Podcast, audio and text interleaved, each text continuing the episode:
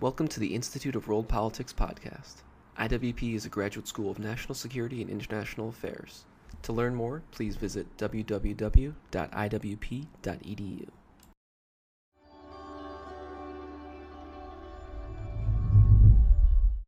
Thank you so much for having us, and thank you for that really wonderful um, introduction. You all made us sound um, very impressive. Um, and thank you all for being here and for spending one of the first beautiful D C spring slash summer. I'm from Minnesota, so this is like August weather. Um, but thank you for coming indoors and spending it with us. We will introduce ourselves more in a second here. Um, but first, I want to start by kind of setting the scene and letting you all know where we are going today. Character assassination is all around us, right? Um, take, for example, this New York Times list, the four hundred twenty-five people, places, and things Donald Trump has insulted, and this is only on Twitter. It's a complete list that is currently being updated. Some highlights include A B C News, Steve Bannon, the D N C, and uh, for those inclined to do more research, you can click those links and it will take you right to the tweet as evidence for these claims. Um, the website also includes, of course, targets for Mitt Romney, a disaster candidate, Jeb Bush, a total embarrassment for himself and his family, Bernie Sanders, a waste of time, and Hillary Clinton, this one in all caps, failed all over the world. Yet, lest we think that character assassination is wholly a United States phenomenon, I want to pause and make clear that in every historical time period we have looked at, and in every cultural and country-based context we have looked at, character assassination exists. As one quick example, think about Russia. Vladimir Putin's critics often get accused of personal transgressions and smeared by government-controlled media before they can become too troublesome for uh, his personal agenda. Nonetheless, it certainly seems clear that character assassination and incivility in U S politics is indicative of U S political culture right now. Um, think about Twitter, cable news, and even the very structure of our presidential debates really incentivize and encourage people to be nasty. Um, so as our kind introduction said, we are representatives from the Research Lab for Character Assassination and Reputation Politics. Um, if you want to follow us on Twitter or look at our website, it's all up there. Um, but I guess we actually don't really need to introduce ourselves too much more. Um, but one of the things that I do want to note is that we all come to studying character assassination from different disciplinary homes. So although we share a common vocabulary for trying to understand what character assassination is and how it works, we do it from some similar vocabulary, but also from some different academic perspectives as well. And you'll get to see that a little bit later. Um, so here we are. Um, aren't we beautiful? Martin could not be with us today um, for the sole reason that he's in Amsterdam and that's far away. But he is one of our, our contributors as well. So here are the things that we want to talk to you about this afternoon. Start by setting the scene with thinking about what character assassination is, before talking to you about why it's important for understanding U S political culture um, and political cultures more generally, perhaps.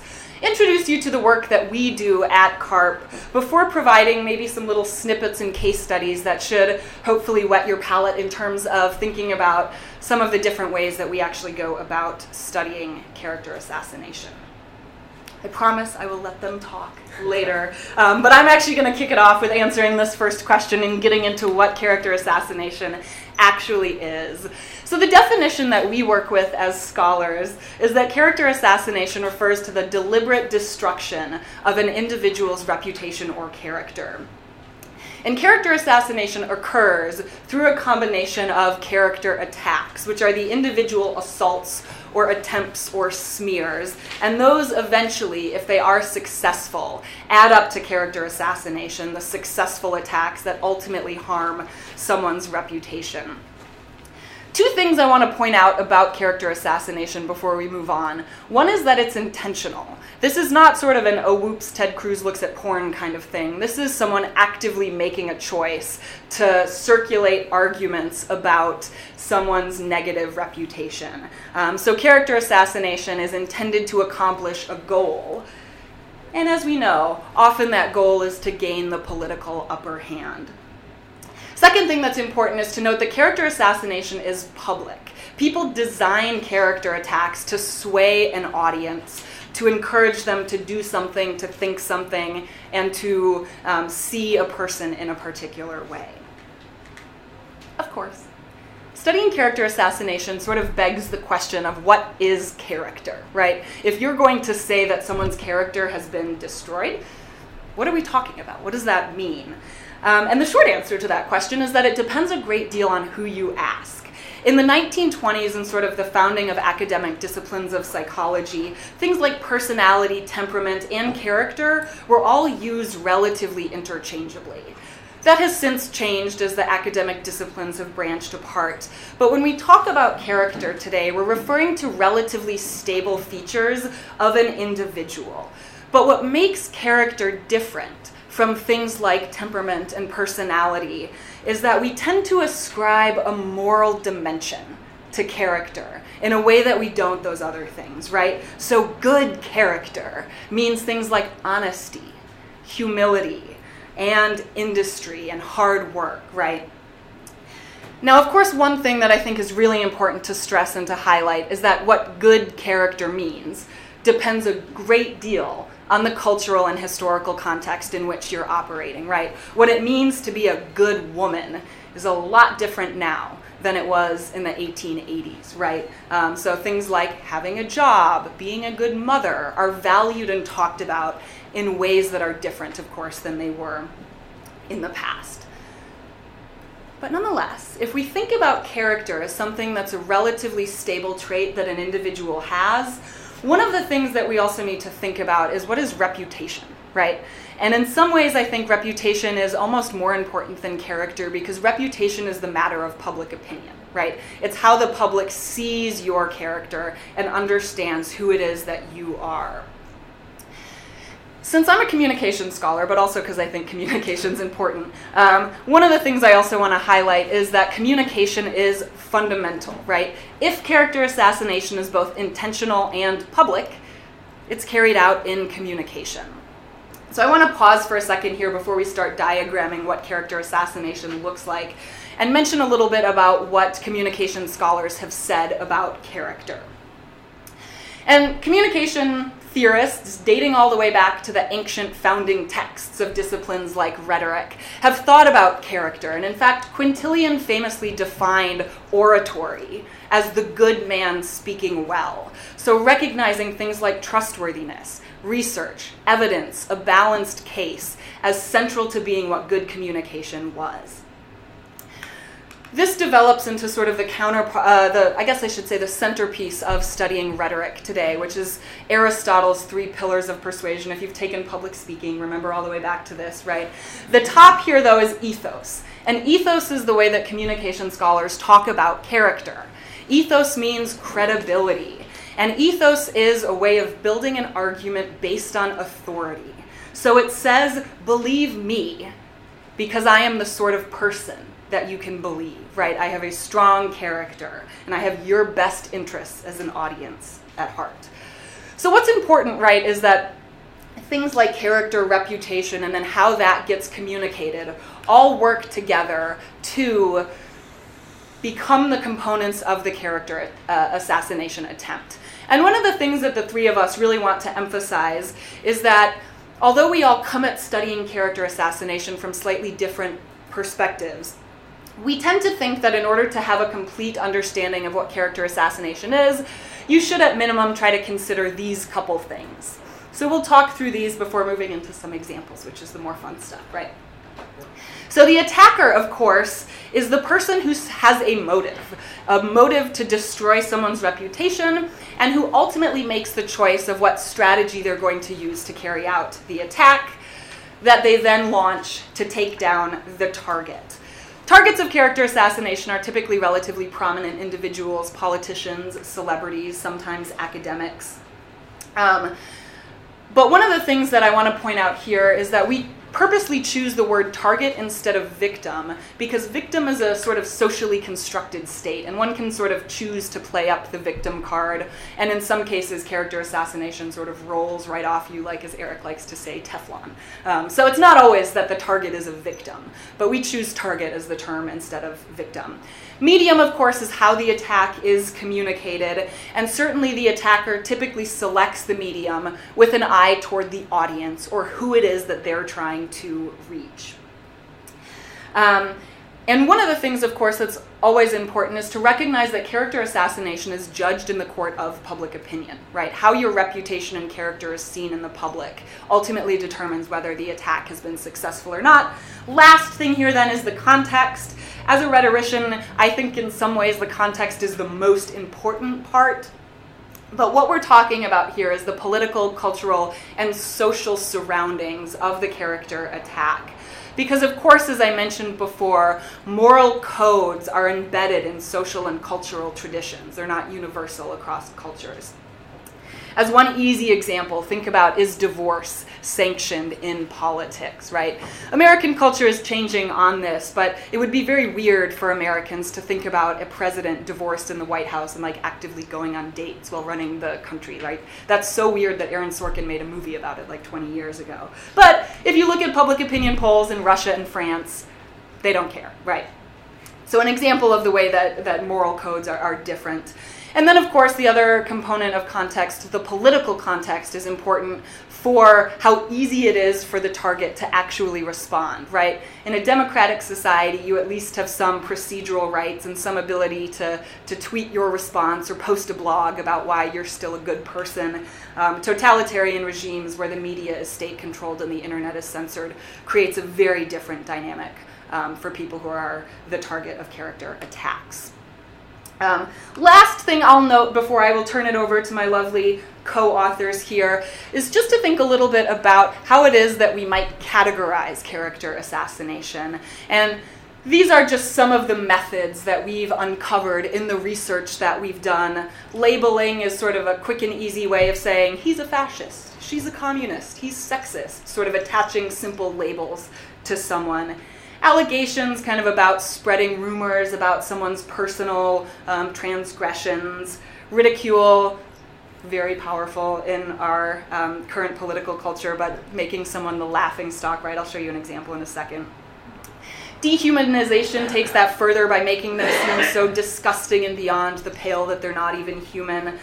And then disgracing is about vandalism and sort of destroying um, the memories of that person, and then ultimately silencing can actually sometimes play out in literally erasing political figures from textbooks and that kind of thing. A couple quick examples. Um, Twitter's a fun one. I don't know if you know the Twitter handle Roy Moore's Horse, or if you have been following um, Roy Moore's Horse, um, but this is a great example of ridicule and also an example of a relatively anonymous character attack, right? Sometimes we know who the attacker is and sometimes we don't. In this case, Roy Moore's Horse tweets a lot, subjecting both Roy Moore, the former candidate for the Senate Republican seat, uh, the Senate seat in Alabama, um, to ridicule, and in this case, of course, he's ridiculing um, Trump and the, the Easter egg roll.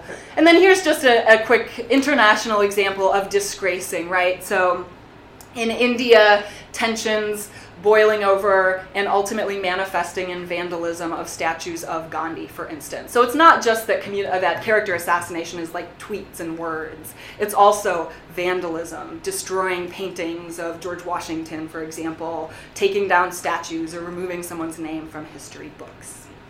So that's sort of a broad, what is character assassination? What is the vocabulary we're using to think about it and study it? I'm going to toss it over to my colleague Sergei to talk a little bit about why character assassination is important for us to understand. Thank you, Jenny. It was a wonderful uh, introduction, and uh, the reason why we actually uh, talk about character assassination now and why it really matters in this political context, because uh, of one uh, word, media, that we all know about, and of course we don't understand it because it changes so fast. Remember, like in nineteen eighty-seven, Gary Hart, who was a brilliant and visionary political thinker who, who seemed likely to capture the whole Democratic nomination, maybe the presidency, uh, pretty much in one week became to one-liner, right? And uh, people still remember Gary Hart not for his political ideas, not for uh, his vision, but for his uh, excursion with, uh, you know, Donna Rice uh, on a boat uh, called Monkey Business, right? Remember that case? And Gary Hart, pretty much, uh, his fall was so catastrophic and so permanent because of a lot of things happening in the eighties to the media, right? So um, there is a wonderful book uh, written by uh, Matt Bai, who is a writer at Yahoo News, and he's right now actually making a movie about Gary Hart based on his book. Uh, played by Hugh, Hugh, Hugh Jackman, by the way. Uh, it's an introduction. So uh, he was talking about like a few things happening in the nineteen eighties when the media has changed. Well, the first thing that uh, was a rise of new technology, like fax machines. Now we think about fax machines, something as old. Back then, fax machines were cool because, I mean, you can actually uh, uh, overnight send somebody information and curate Uh, you know, news from all over the world, and in the morning it would be published elsewhere. So people actually uh, started uh, hearing more about those scandals and crises and uh, reputational um, uh, reputational uh, errors. So, and uh, then pretty much uh, we can also see how in the eighties was a rise of political shows, uh, like for example C N N Crossfire, and uh, a lot of political debates. And uh, the third, the most important thing, there was a new generation of um, journalists who saw Watergate crisis and uh, quickly understood how it was easy to make a career just by um, you know, cracking down on someone's reputation and finding one corrupt politician or some politician maybe with some uh, alleged uh, or some questionable story that could be further investigated and brought to the public light, right? And pretty much, uh, it has pretty much changed the media. So Gary Hart um, became a victim in this case because he misunderstood how to handle media. In addition to his awkward answer, entrance on television, um, he pretty much challenged the media outlets and said, well, if you have something on me, just follow, follow me and just, uh, just bring it up. And there's nothing uh, like this a uh, modern politicians would do these days. They would never uh, think of challenging the media uh, like that. So pretty much um, uh, what we, when we talk about media these days, we pretty much uh, talking about not just the channel, but how the whole environment has changed.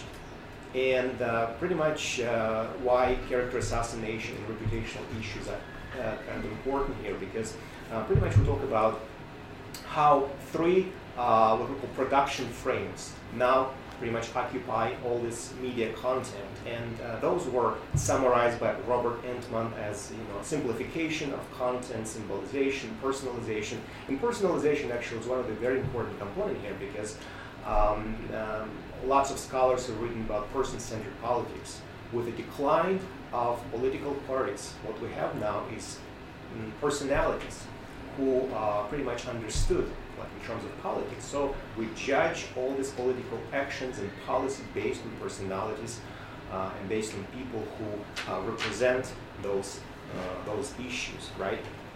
So um, so pretty much any slant in the news creates what we call emotional logic, where we are more willing to uh, judge uh, someone's um, policies based on, you know, emotions and. Uh, Uh, pretty much, um, at, at this point, we can see how media has entered uh, the politics and created this, uh, yeah, what we call mediatization. So mediatization refers to the um, imposition of uh, media logic upon other institutions, and as a result, media creates its own institutional logic. So pretty much. Um, Mass media becomes independent from political power, and then political and social actors start adapting to mass media, and they follow the rules on the media. And that's why now we see how politicians are compelled to go and participate in those late night uh, shows or act on the media. So instead of talking about important things like uh, policies, they're trying to impress and entertain us. And from thinkers and political leaders, they become performers. So the question is, how long can we, um, you know, uh, entertain ourselves to death? Wow, okay. Um, all right. Well, luckily, on that question, that's where we come in. So I'm going to turn it over to Eric, who's going to talk a little bit about what C A R P does and what some of the things that we're trying to accomplish. Do you want to click or you want me to click? Oh, let's click it directly. Yep. Down to earth. Uh, just today, uh, around noon, I got a phone call. Actually, it was WhatsApp uh, message uh, from my good friend, uh, my loyal good friend since, since childhood, and she complained about uh, her mother, actually about the media. Her mother is a local celebrity, uh, that coast, uh, and uh, her mother was hospitalized yesterday. And the headlines on uh, that coast, uh, media sources have been uh, like this. Uh, uh, such and such person has been hospitalized, left alone to die, family nowhere to be found. She told me, how come I contacted doctors? I Ubered her to the hospital. I spent sixteen hours with her, just right there in her bed. And now just, well, they, they spread this, this news about my mother, about me. I said, look, you're a grown-up woman. Uh, why do you care? Just, just, just not true. Her answer was, it hurts. It hurts. Uh, even though, uh, even though she knows that wasn't true, still the public exposure and public uh, image that's had been formed, uh, or is being formed, is what uh, we emphasize in character assassination. Uh, about same type of examples uh, encouraged me a long time ago to start thinking about uh, this subject. Late Lee Siegelman, uh, who was editor, editor-in-chief of American Political Science Review, asked me one day, long time ago, Eric, uh, have you heard about character assassination? As a big shot, I said, of course I, I, I do. I didn't know, I think about that. And he told me, please investigate, maybe just you write a paper uh, on that subject. Uh, unfortunately, he passed away before it was possible to accomplish. And things started, just a, a small presentation at the Paris conference uh, with a, a, just a few and far between attendants right there. Just in the, I just delivered the paper. Then somebody contacted me just from the Netherlands, saying that, so well, that we have some funding, let's just organize a conference on this uh, subject in Heidelberg. Then more uh, at Rome, uh, more uh, just done in terms of publishing, first book published in New York City uh, by, by Palgrave Macmillan. Um, then, uh, well, my colleague, my esteemed colleagues, just knowing how lazy and disorganized I am, just contacted me saying, we must do something about the subject and do something, and they've done Uh, many uh, organizational things, uh, foundation of a lab. Uh, of course, we're underfunded, but we are we are just uh, trying to to to to move. Uh, then uh, we had first international conference uh, organized at, at George Mason. Uh, well, we have a handbook uh, which is basically in print. It'll take a few months, of course, before it sees the light. And also, we are working on a textbook, just small few things. You forgot to put major talk at I W P um, oh, in twenty eighteen. Yeah, just, just major talk right here, unless just you don't have Rotten Tomatoes. Just, just if you don't have Rotten Tomatoes, just we will uh, will be will will be fine in that. Plus many other things, including next year international uh, seminar on this on this subject. So it's a brief history of of, of the of the project. Uh, yes, there are books. Yes, there are publications. Yes, yes, there are there are. Uh, Uh, of seminars and discussions just, just on the academic side. Uh, we represent, uh, as we know just briefly, fields rhetoric, public relations, Sergei, uh, history, and political psychology, and uh, deliberately we're overlapping uh, in every possible way in terms of the theory. Well, this is, these are, these are our uh, names and mugshots. Uh, besides, besides teaching, of course, this is uh, probably one of the major responsibilities. We teach uh, undergraduates and just begin begin to to teach some graduate students in our schools. Uh, the most important thing, just I think uh, from my standpoint, is help individuals to assess their own risk. Uh, either public official or uh, a candidate of public office, uh, a person who is a school board, person who is a, a president of a university, uh, businesswoman, businessman, any person who has some public exposure is vulnerable. And so the question is, can we assess his or her vulnerability, like doctors just just scanning and, and checking our blood, saying, look, this is a problem, this problem, this potentially not. Can we do so? I think we can. We're not doctors, but uh, using contemporary methods, just I, I hope we can do something uh, in terms of assessment of vulnerability. Uh, big question, of course. Uh, can we uh, uh, defend? Can uh, can we defend against character attacks? If we can, what do we have to do? Key key question is respond or not to respond. Uh, to, to respond, not to respond. Uh, if respond, if to respond, what uh, we, we should do, what, what this is what we, we study. Uh, and also, uh, in this regard, not only psychological defenses, media defense, also public strategy against character attacks, uh, that uh, uh, should be known and given people as as defense weapon shields against uh, something that uh, we we consider just uh, becoming stronger and more sophisticated. Talk about character uh, attacks once again. So our, our, our features, our features. Uh, so uh, we. Uh, Uh, look at variety of, of, of uh, uh, types of methods of attacks, uh, and just a few examples. Again, I am down to earth right now, so that look a uh, uh, few examples of, of cheap shots and distortions, caricatures against uh, public officials, insults, which uh, well, uh, remain really, really uh, again powerful, uh, just uh, uh, in the minds of uh, not only opponents but uh, supporters of uh, public figures, public figures, uh, labeling of individuals. Uh, exaggerated or not, uh, and then again, uh, as Sergei and Jenny pointed out, the small examples uh, that may be relevant to someone's character, but become they become exaggerated. Just uh, small surveys we conducted among our students suggest that most students, especially especially well, first, sec- second year students, want to talk about U S presidents. They remember key phrases, key associations uh, that's that attach to their names: uh, Nixon, Watergate, Clinton. I wouldn't uh, mention what they mentioned, and um, and, and uh, I believe uh, we didn't study Trump yet, but I believe many many associates will be will be will be recall recall. So lies, uh, exaggerations, uh, cheap shots, name calling, and other things just they they can be completely irrelevant, and yet and yet they they uh, stick, uh, they stay, and they affect public opinion uh, of individuals. Uh, the uh, uh, just uh, examples in international politics just.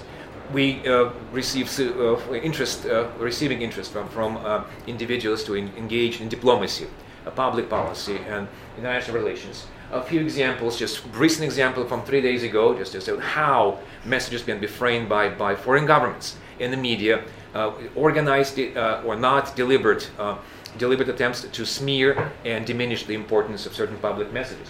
Uh, this this is for real. Russian senator claimed that's Queen Elizabeth. Uh, and uh, uh, Theresa May, Prime Minister of, of uh, uh, U K, well, just they have drinking habits, uh, and then then uh, doctors, psychologists, psychiatrists, uh, uh, specialists in alcoholism discuss the way Prime Minister holds glass, suggesting that if she drank wine on a daily basis, she would have uh, c- controlled the stem of glass, but because he holds it, he wants to warm it up, means that he drinks brandy on a daily basis.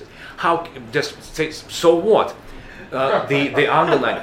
Well, how can we trust those British with their allegations about so-called poisoning of uh, so-called spies when they have drinking problems themselves? Uh, and says, well, and for the vast majority of Russians, I believe that this is just uh, sort of, sort of uh, encouraging message. Yes, the British are drunks, uh, and therefore poison is just, just the uh, result of their drunken delirium. Uh, Disgraceful uh, well, message right here. I think it was sorry. It's, it's, it must be right here. It's one of the billboards or posters in in, in Russia uh, four years ago. It's about uh, well, again, smoking kills. And it's, and it's just uh, show uh, show uh, President Obama uh, who is inhaling. And one of the most disgraceful attempts right there. I show you. Uh, it's attacks on our uh, former ambassador to Russia, Mike McFaul. You know, just he's a researcher, he is a scholar, he is a great person, uh, but. Uh, he was attacked viciously, and one of those attacks was associated with uh, with uh, uh, with attaching his name to uh, to to uh, uh, to uh, sexual perversion. He was compared to a pedophile. Out of nothing, out of nowhere, out of nothing, just the message was uh, Mike McFaul uh, is a pedophile. Pedophile. Uh, the YouTube clip uh, became viral when some uh, pro-Putin group, probably paid for the, just by by by by the government or by by some N G Os in Russia. Uh, just uh, uh, ask people in the street uh, to compare uh, two uh, portraits of uh, one uh, and second individual, and they were asked uh, just by glancing, by uh, uh, can could you tell who is pedophile? And just all, all people, this was definitely definitely edited. Showed at Mike McFaul. The clip uh, went viral. Mike was uh, bitter. He was upset. He was uh, uh, well, just uh, really upset, and, and affected his diplomatic work for sure. Awesome. Thanks, Eric. So that's a little bit of an introduction to what we do as scholars, and Eric has pointed to some of the um, different types of work that we do, as well as to some of the examples of character assassination, how we kind of think about it, both in the U S based and um, international context. Before we open it up for questions, um, I've invited all of us, including me, um, to give just sort of a brief, you know, couple minute case study that gives a sense of some of the research projects that we're working on now, so a little bit more in depth than just the, the snapshot examples that we just gave you, but also as a way, I think, to emphasize one of our central points, which is that character assassination is best understood from interdisciplinary perspectives, right? You need to have a variety of academic disciplinary tools in order to understand um, the, the ways that it works in our society. Um, so I'm a rhetorician. Rhetoric is a fancy word for persuasion. So some of the questions that I'm interested in answering through my research is, where does character come from? And how is it communicated in messages that are strategically designed? And again, with the focus on persuasion, how does character assassination persuade audiences? When does it work and when doesn't it work? So I, I'm interested in diagramming communication interactions to understand why some people are Teflon and some people are not. Um, so let me tell you quickly about a little uh, research project that I have been working on and that will actually be forthcoming in the Rutledge Handbook that has been mentioned so far. Let me set the scene. Um, I'm also a, a historian, so um, the case study that I was looking at was Ed, uh, Edward R. Murrow's C B S television news documentary on See It Now, Report on Senator Joseph McCarthy. Um, and so Murrow's television thirty-minute report has been acclaimed as the best half hour in television history, um, and is seen as the key thing that ultimately brought down Senator McCarthy and led to his nineteen fifty-four censure by the Senate. For what it's worth, that's actually not true, and Murrow was on the, the sort of waning end of trying to, to call attention to what McCarthy was doing to U S politics. Um, but Murrow created and aired a thirty-minute television report um, calling attention to McCarthy's sort of browbeating, red-baiting tactics. And he put it together by using words and videos of the senator's own statements. Murrow later invited uh, McCarthy to respond to his report. McCarthy waited a month to do it, which was a bad idea. Um, and when McCarthy did respond, his response was like wandering and totally unhinged and made no sense.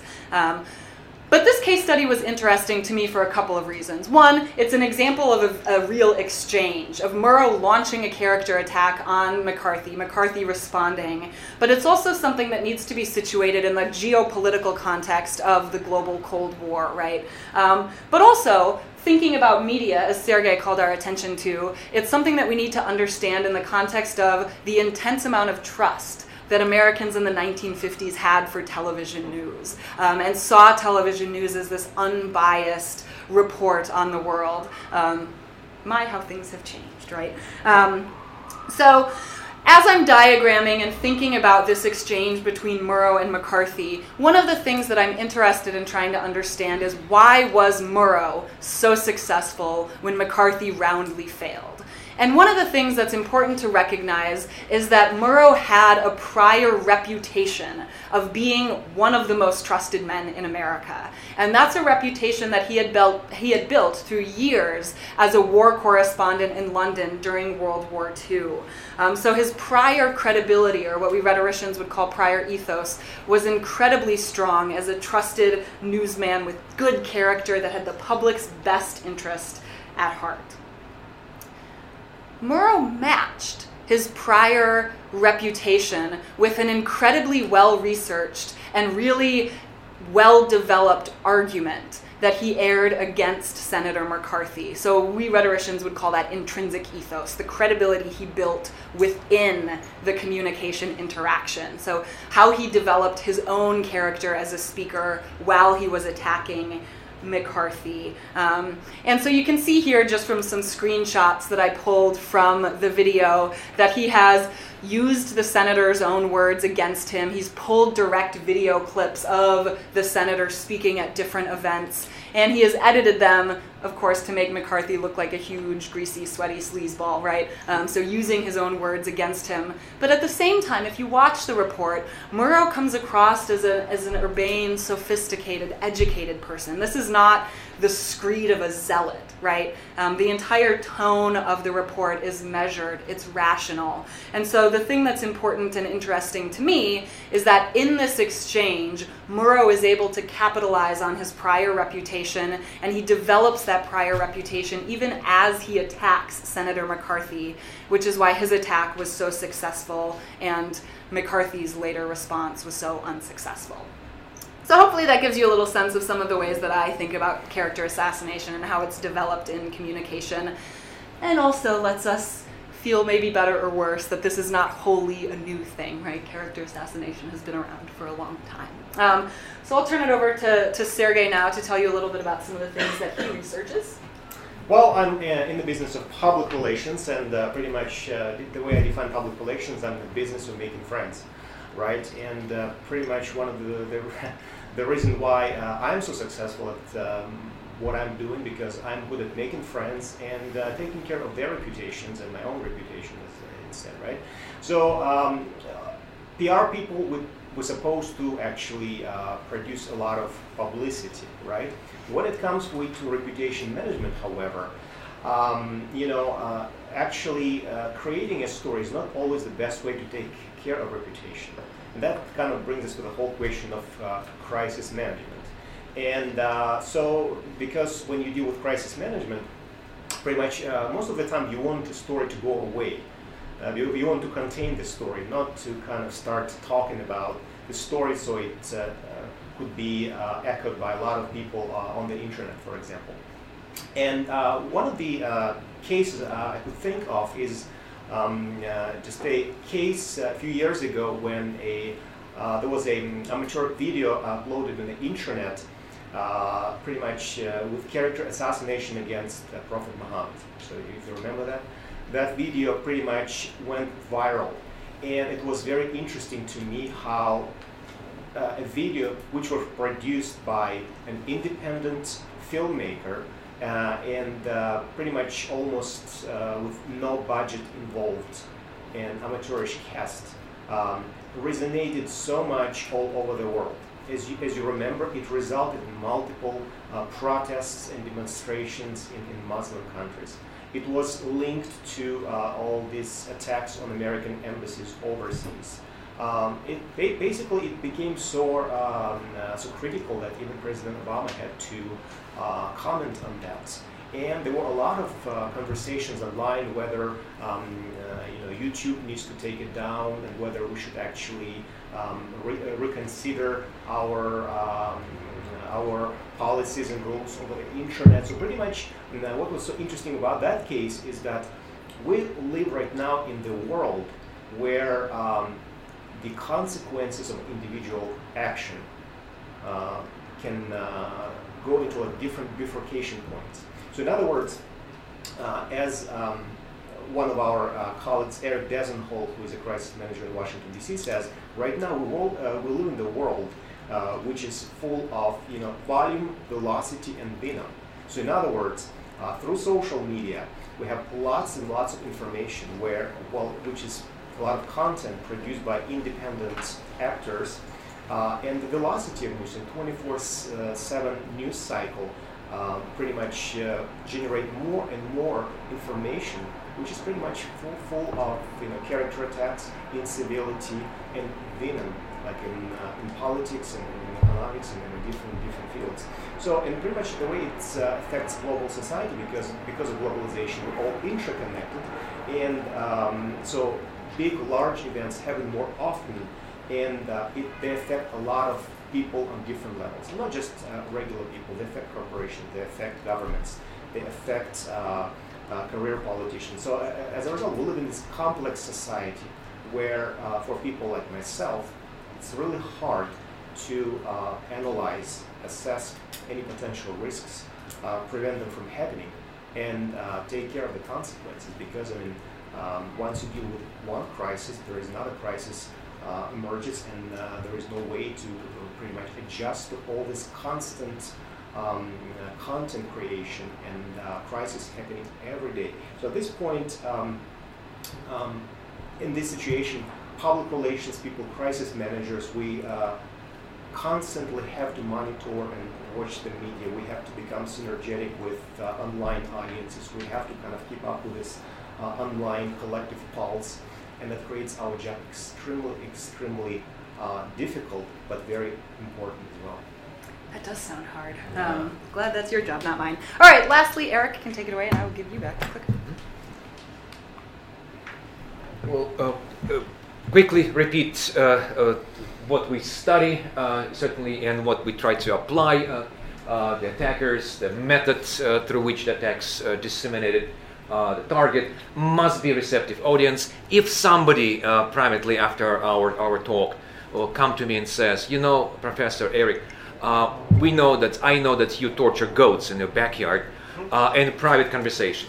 I don't think it will become a character type because nobody knows about that. I just and I said, look, it's not true. Okay, so fine. Tweet that right definitely, now. definitely, right. If you tweet right now, so that's again the audience right there, and I have to either defend myself or be silent about uh, goats. I don't torture goats, just just a disclosure. But however, it will be uh, will be enough just just my dean to to question my my my uh, my, my my behavior. Uh, uh, this, the subject of political psychology is to, to connect politics and and, and uh, psychology uh, to find the intersection and uh, uh, to the best of our ability suggest how psychological factors affect politics uh, and whether or not they affect politics or or, or uh, uh, they don't they don't. Uh, calling uh, somebody a rocket man or other just just uh, uh, other name, does it will it affect a relation between two countries? Uh, classical diplomacy says should not. Classical diplomacy is shying away from, from uh, well, considering psychological factors uh, in detail. We try to bring them and suggest maybe they affect how we don't know. We use three sources of, of, of knowledge for us. Our breakfast is history. We just get examples from history. Our lunch is experimental research. And uh, our dinner, just, just a big dinner, unfortunately, just only common sense and just and, and speculations about what we know and what we don't know. Just we definitely we need to develop uh, our our our methods. Uh, the uh, I'm sorry. Uh, the uh, one of the uh, one of the examples uh, uh, which I would suggest is uh, uh, that uh, some character attacks may may backfire. That's exactly this we know. Uh, questions we always question we always receive. Well, uh, Eric, uh, Professor, it's irrelevant uh, if I'm going to vote for uh, this candidate. Uh, character attacks will not affect my choice. Uh, if I don't going to vote for for the candidate, just how just would I uh, be so receptive to a character attacks if I don't going to vote for this person? Studies show that in fact uh, the impact would be significant. Character attacks, uh, in fact, encourage the opponents of the person to be more uh, active, more proactive, more. Uh, Uh, belligerent, if you will, more vulgar, because attacks are taking place. And some of us, in uh, four, five, ten percent, uh, feeling that there are character attacks against our candidate, we may stay at home, or just find another reason not to come uh, and cast our ballot for uh, for uh, our candidate. Uh, and uh, character attacks change in the context. Many years ago, just remember a case of Eagleton, uh, just the uh, suggestions of mental illness uh, were basically just uh, well, just just. Uh, just political suicide, just, just, and that he was recommended just to, to, to drop of the race because today I don't think it will become become uh, become an issue. Infidelity has been a big deal today. Uh, in France, I don't know, aside just Canada, United States, just, just becomes less important. However, it is important. Public opinion changes uh, and perceptions change, and therefore methods of character attacks uh, change uh, uh, as well. Because I introduced just as few just few uh, uh, type of examples. Uh, That's we uh, uh, currently. I'm currently engaged in studying, working on, in finding finding application. Uh, just one last example. So, uh, attacking a C E O uh, of a company, or attacking uh, or uh, chief financial officer. How does it affect the company's reputation? We don't know about that. So, there's common sense. It affects, but how? Uh, just we still just don't only taking first steps in that direction. Awesome. So let's just quickly wrap up here, and then we can open the floor for questions from you all. Um, We've tried to explain a little bit today about who we are, what we do, what character assassination is, and why we think it's important for understanding um, U S and, in fact, global political culture. Um, Sergei did a great job of explaining sort of the way that these things tend to ripple, especially for people that are responsible for cleaning it up. Um, but the last thing that I, I want to note is we do all of this research not with the goal of making you all better at attacking your opponents, but instead, we actually really believe that understanding how and why character assassination happens means that we can better understand the incentives people respond to, why they do it, and it is our hope that actually this research can maybe provide some type of antidote to the incivility and misinformation that characterizes our current moment. Um, a small hope and maybe a small step down that road, but it's ultimately our hope that by thinking a little bit more about this and trying to understand how it works, we might have something to say about how we can return to a more robust, deliberative democracy.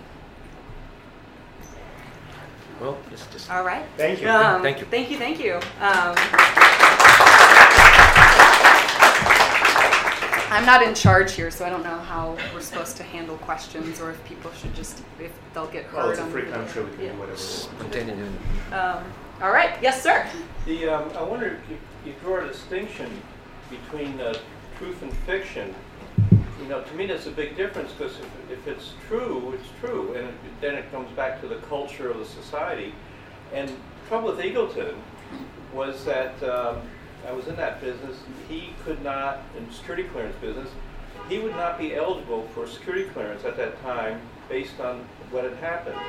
And so we're going to put the man, you know, a heartbeat away from the nukes who w- wouldn't be eligible if he wasn't a politician for security clearance. So, but it, it goes back, like, I'm old enough to remember uh, Donna Rice and, uh, and the, the, but it's true. I mean, to me, a more interesting character assassination would be what happened to, um, oh, what's his name, the, the senator from Maine who was, you know, crying, crying at the Nancy primary, and um, that ruined, you know, because he sh- was showing too much um, uh, emotion. Mm-hmm. Right. But to me, that's like a character assassination, and I, he handled it badly when he. Uh, But but, do you draw a distinction between what's true and what's false?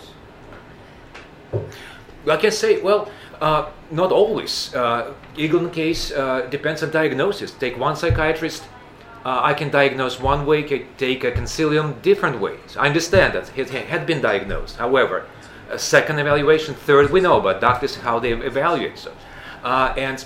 Uh, Obama did make decision on Syria. He's made, but just, well, we call him coward. But he's a, a supporter, brave man, brave, wise man. Just and that's just we follow our motto in White House: don't do stupid, stupid, uh, well, stuff, right? So, well, he's he is a hero in eyes of his opponents. The uh, uh, proponents, opponents say coward. Uh, Trump, imagine, just will procrastinate, just making decision about Syria. Well, his opponents said he is coward. So just a label will be attached. Although you say, no, I am the best man. It's the best decision ever. Just been so smart, so good. Best decision ever about Syria. Well, you're right. So we either hear or not hear. But then interpretation of actions is is what public wants to hear. Or, well, what public hears, in fact. That's my, my, my view on this. Okay. Uh, so we, we need to understand that when we talk about character assassination, we're talking about duality. So uh, we also we talk about the process. Uh, methods used, and we also look at character assassination as the outcome of this process. So in, th- in this case, that's why it's such a complex issue, and the way uh, you know how character assassination happens, we'll look, have a look at the continuum. So because there is no such a thing as absolute character assassination, you know, because we've no cases when political actors could, you know, uh, arise from the dead and pretty much get back in, into business. And uh, how do you measure character assassination as an outcome? Well, we can use some uh, you know, measurable numerical indicators, like, for example, decline in, in public opinion. We can uh, uh, use surveys to see how people think about uh, you know, people, uh, politicians under attack. Uh, we can uh, take a look at, you know, we can interview people and see, uh, you know, Their, measure their attitudes and beliefs about uh, public figures mm-hmm. who uh, survived character assassination. But uh, just like uh, Jenny said, it all depends on the context, because we have to consider so many factors, including culture, including current social norms, including uh, support from the family, and uh, you know, pretty much the availability of what we call social capital. Because some political actors have more social, uh, social capital than others, and there is nobody to back them up. They just go down like this.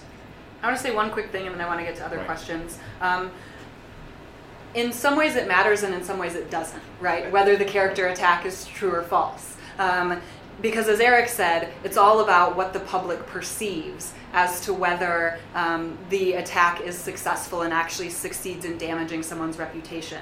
But certainly whether the information is true or false is one aspect of the strategic calculus of how you might respond to it, right? Certainly it's a heck of a lot easier to point out that someone's lying than try to work around a character attack that's actually true, um, I guess is what I'll say. Other question? Yes, sir. Uh, question, it would be interesting to chart the increase in character assassination versus the decrease in the social acceptability of dueling as a means of resolving character assassination. And Andrew Andrew Jackson is a great study right. where someone attacked the character of his wife, had the duel, he carried a bullet in his chest mm-hmm. the rest of his life, mm-hmm. but he killed the uh, accuser. Um, sometimes character assassination continues after physical assassination. Yes, uh, case that's in right. point, John Kennedy. And it's timely because we're still waiting for Trump to hopefully release all the still sealed records. But there's a book titled Plausible Denial by Mark Lane. It recounts a uh, libel trial in Miami in nineteen eighty-five.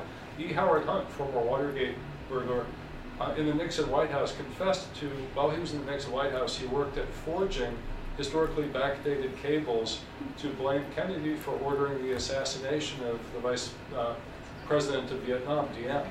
As opposed to simply encouraging the you know, abdication. Yeah. And so sometimes it continues in history. That's right. Yeah. Khrushchev was dismissed from power, and the Communist Party of the Soviet Union did everything possible simply to erase his name from every document, and he was allowed to be mentioned only by a title. Former Prime Minister, that's it. No mentioning about him. That's the expensive job. Well, communists, well, this, this didn't pay much, but...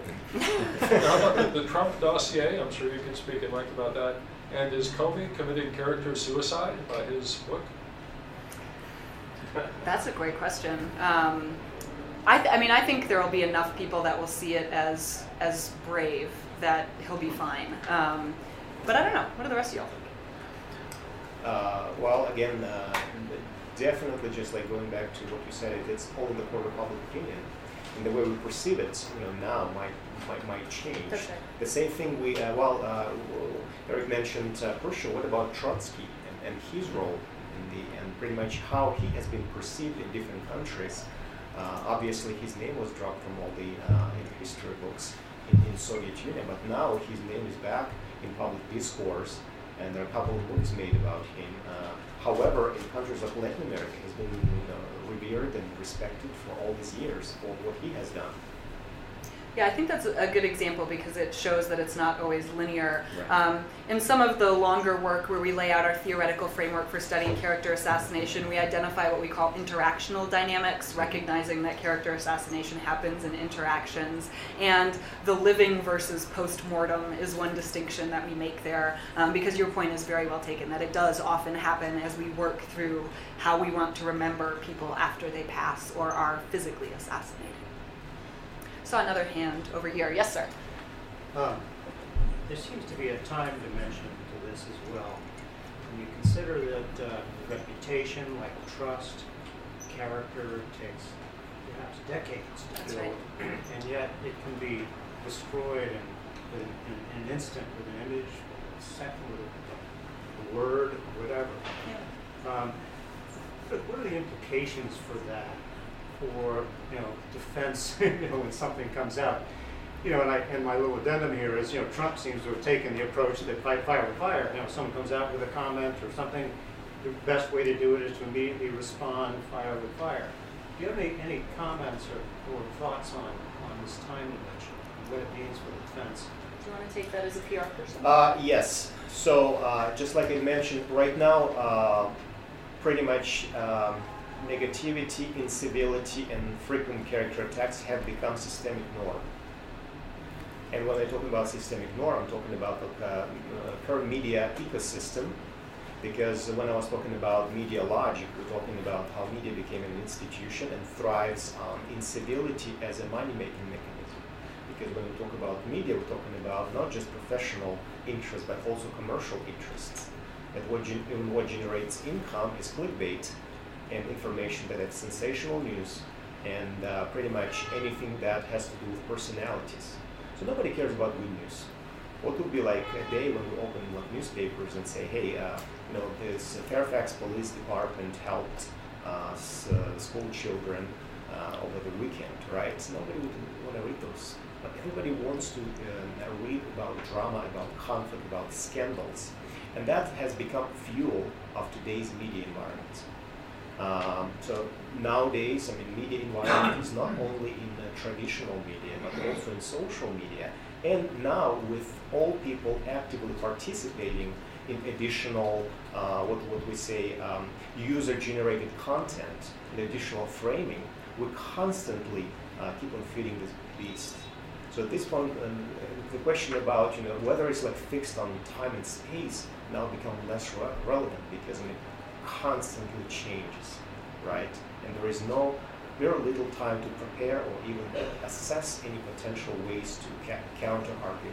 But uh, obviously, uh, one way, uh, what we can do as public relations specialists and crisis managers is uh, just to understand um, the audience and understand how media works. Uh, obviously, a lot of uh, work what we do is not happening. Um, uh, well, it's it's not on the top of the iceberg. A lot of those things happening with help of um, you know uh, legal specialists and um, uh, people who uh, act, act, act, actively deal with uh, crisis managers. We call them janitors. In other words, and a lot of things happening uh, underhanded. But um, uh, my, my point is that when you deal with uh, big um, stories in the media, uh, you have to understand a lot of um, like dynamics. So, and a lot of those things are kind of invisible. So let's think about, for example, the, the fall of, um, and I hate to bring, hate to bring his name up, uh, you know, but we were talking about Weinstein uh, effect. So why is it that even right now, uh, one of the most powerful person in Hollywood became nobody overnight? So, what is this butterfly effect? When a small, uh, you know, a, a pretty much uh, s uh, kind of small tilt created this huge Me Too campaign, created this ripple effect all over the world. Wait Why now? Wait a second. Right. Um, I don't think we can call that a small thing, right? It was well, we have uncovered decades of systemic. Yeah, but it like, was building up, so it.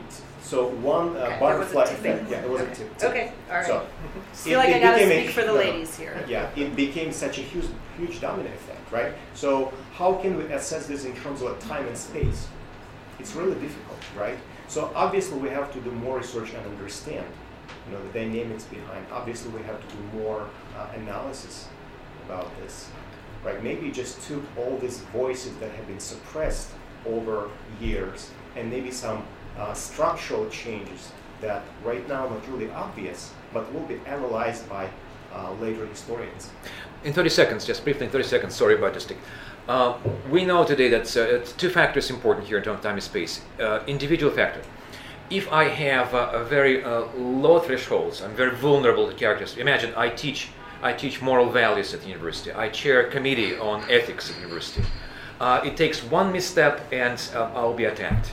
Uh, if I'm known as, as a bad guy, bad boy, just multiple detentions and just uh, barely, barely just make my, my, my, myself, well, just barely there, I can do many things. Uh, and, uh, well, well, they know I'm a bad person.